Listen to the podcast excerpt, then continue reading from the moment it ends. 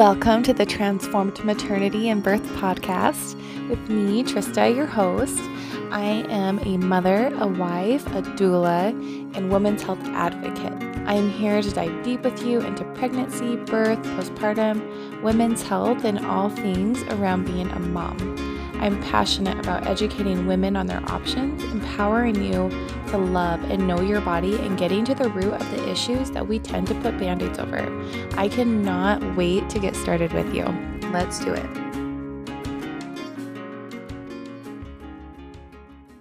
Hey, welcome back to another episode of the Transform Maternity and Birth podcast. This is Trista, your host. So, I am driving home now from a birth class and I have a thought that I think I need to share that could be helpful for you as you are preparing for labor, as you're preparing for birth. Um, and perhaps if you've had an experience in labor where, like with previous births, that you've either witnessed or you have experienced firsthand from your own, that maybe give you an idea of what coping through labor is supposed to look like. So, you can take a second and journal this question if you would like, or you can just ponder on it. But my question for you is what does coping look like to you? What does coping look like to you? What does coping sound like to you? When you are coping, what are you experiencing and how are you behaving, right? How are you out? Like, if somebody was looking at you and you were coping, what would they see? All right, so pause and listen, or pause this recording and you can journal that, or you can just take a minute, just ponder about it, where maybe the answers came to you very, very quickly. So I bring up this question because when we think labor is supposed to look one way, and it actually ends up looking a different way than what we thought, we can have thoughts of failing, like we didn't do it right, come up. And that can take us down a rabbit hole of, you know, feeling like a failure or feeling like we did it wrong and just having a lot of frustrations to ourselves. And it can make us feel like maybe we're not supposed to do it this way so I wanted to bring that to your awareness because if we are so tightly held to one side, it doesn't leave room for expansion or for things to be flexible or for things to look different and letting that be okay. So, for instance, sometimes moms in labor will breathe the whole time and focus on their breath and they'll make sounds, but these sounds are not very very loud. Sometimes they're just very subtle. Um, sometimes it's hard to tell if they're going through transition or not because they're in the zone, right? That is what we sometimes think of coping to look like. Sometimes when we think of coping through labor, is that is breathing your baby out is breathing your baby down and not making sounds not complaining not screaming not yelling not roaring not making a fuss, nothing. That to some people, that's what we view as coping. And that can be toxic. That can be um, a toxic way of viewing birth because there is not one way to give birth. There is no right way to give birth. The right way is what you feel is right. Okay? So some moms cope that way, yes. And some moms cope a different way. Some moms cope by complaining like I did. That's how I coped. Sometimes they cope by um, roaring. Sometimes they cope by yelling. Sometimes they cope by, um, I don't know, swearing, something like that. Sometimes they're very vocal and very loud. So there is a very wide spectrum of what coping can look like for you.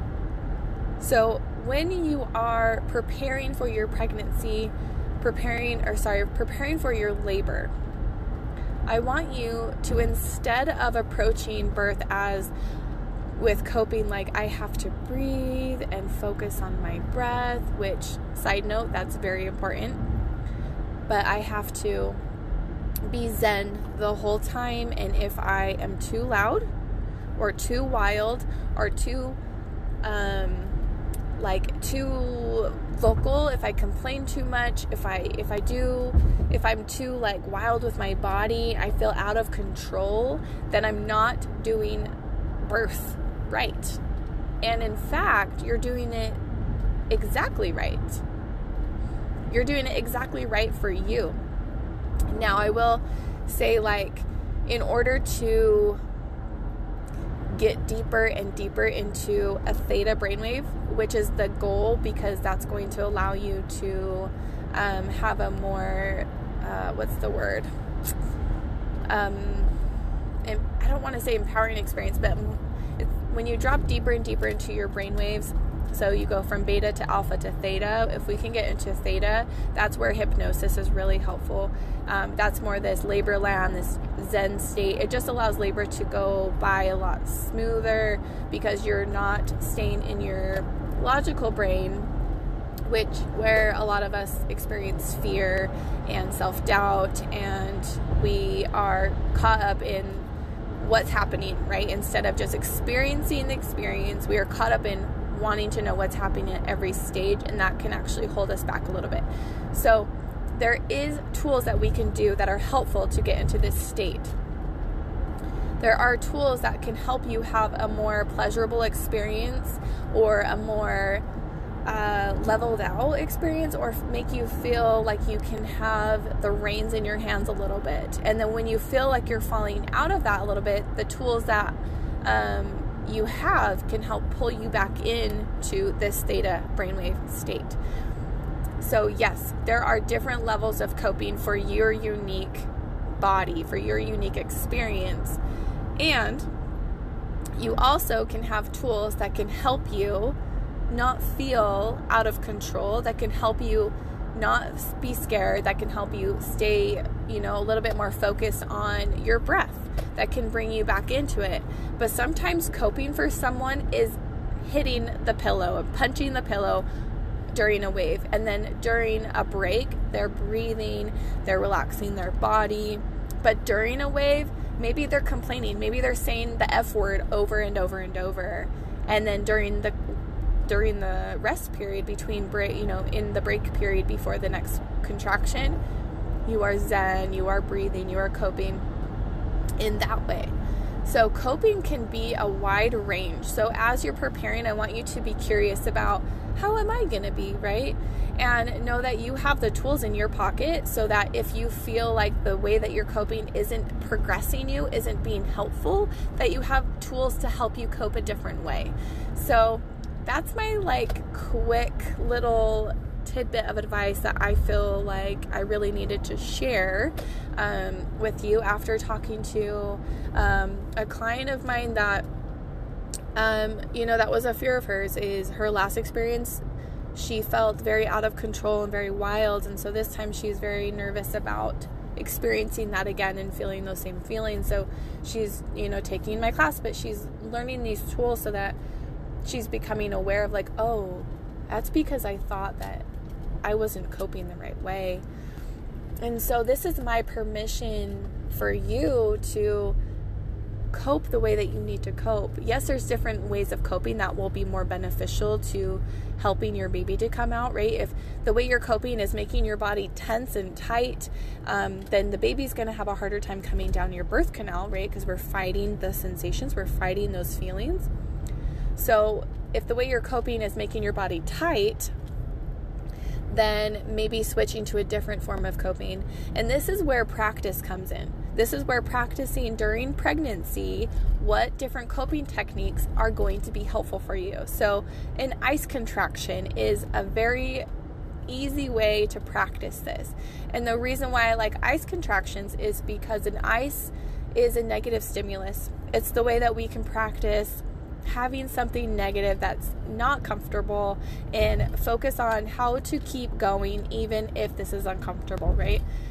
Of course, you can let go of the ice and the cool and it would be fine, but you have to consciously hold on to this ice and focus on ways that works for you, for your unique individual self to get through the next 60 seconds, right? And so this is something we do in my birth classes that I actually really love. I love, love, love doing ice contractions. It's so much fun, um, especially having the partners do them and assist. It's just the best. I love it so much. So that's something that you can try to figure out okay, what is my body's natural way of coping? Okay, and is it helpful, or do you think maybe I need to like switch it up a little bit? Let's try a different coping technique. How can my partner help me cope? What are ways that I need them to show up for me so that I can allow my body to do what it's supposed to be doing, kind of thing? So, those are some tools that I just wanted to throw in there and give you. I hope that this was helpful. If it was, please screenshot and share on Instagram. Tag me at Trista Birdsell so I can say thank you so much for supporting my podcast and also, if you want to rate and review on Spotify or Apple Podcasts, I would appreciate it so, so much. It's super easy. If you're listening on Spotify right now, you can just go to the main page and give a five star review if that's what you're feeling called to do. And give me some feedback. Give me some, you know, if this has been helpful for you or how this has been helpful or what your favorite episode was. I would love, love to know. Um, yeah, thank you so much. And I look forward to talking to you on another episode. Bye, friend.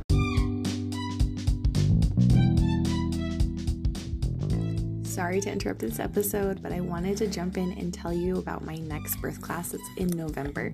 This one is going to be a little bit different than the regular classes, where this class is going to be more of a refresher class. So, if you've given birth before, you understand the fundamentals of birth and how birth happens and how it works, but you need a refresher on the tangible tools that your partner can help you with, the breath work tools, the pain relief tools all the things that you feel like you need to just be reminded of or have a refresher, or maybe you never learned things like this and you really want to dive in and have a different experience this time around, this would be a perfect class for you.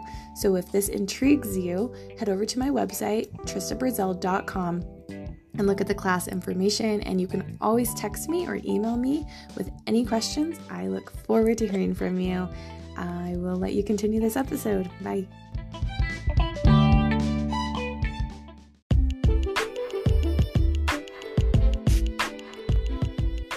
Thank you so much for being here. It really means so much to have you here. Thanks for listening all the way through to the end. I wanted to give a quick reminder that this podcast episode and past and future episodes should not be used for medical diagnosis or treatment, that you should still consult with your midwife, your medical provider, OBGYN for all your medical needs, all your medical questions. Thank you so much again for being here, and I can't wait to have you here the next episode.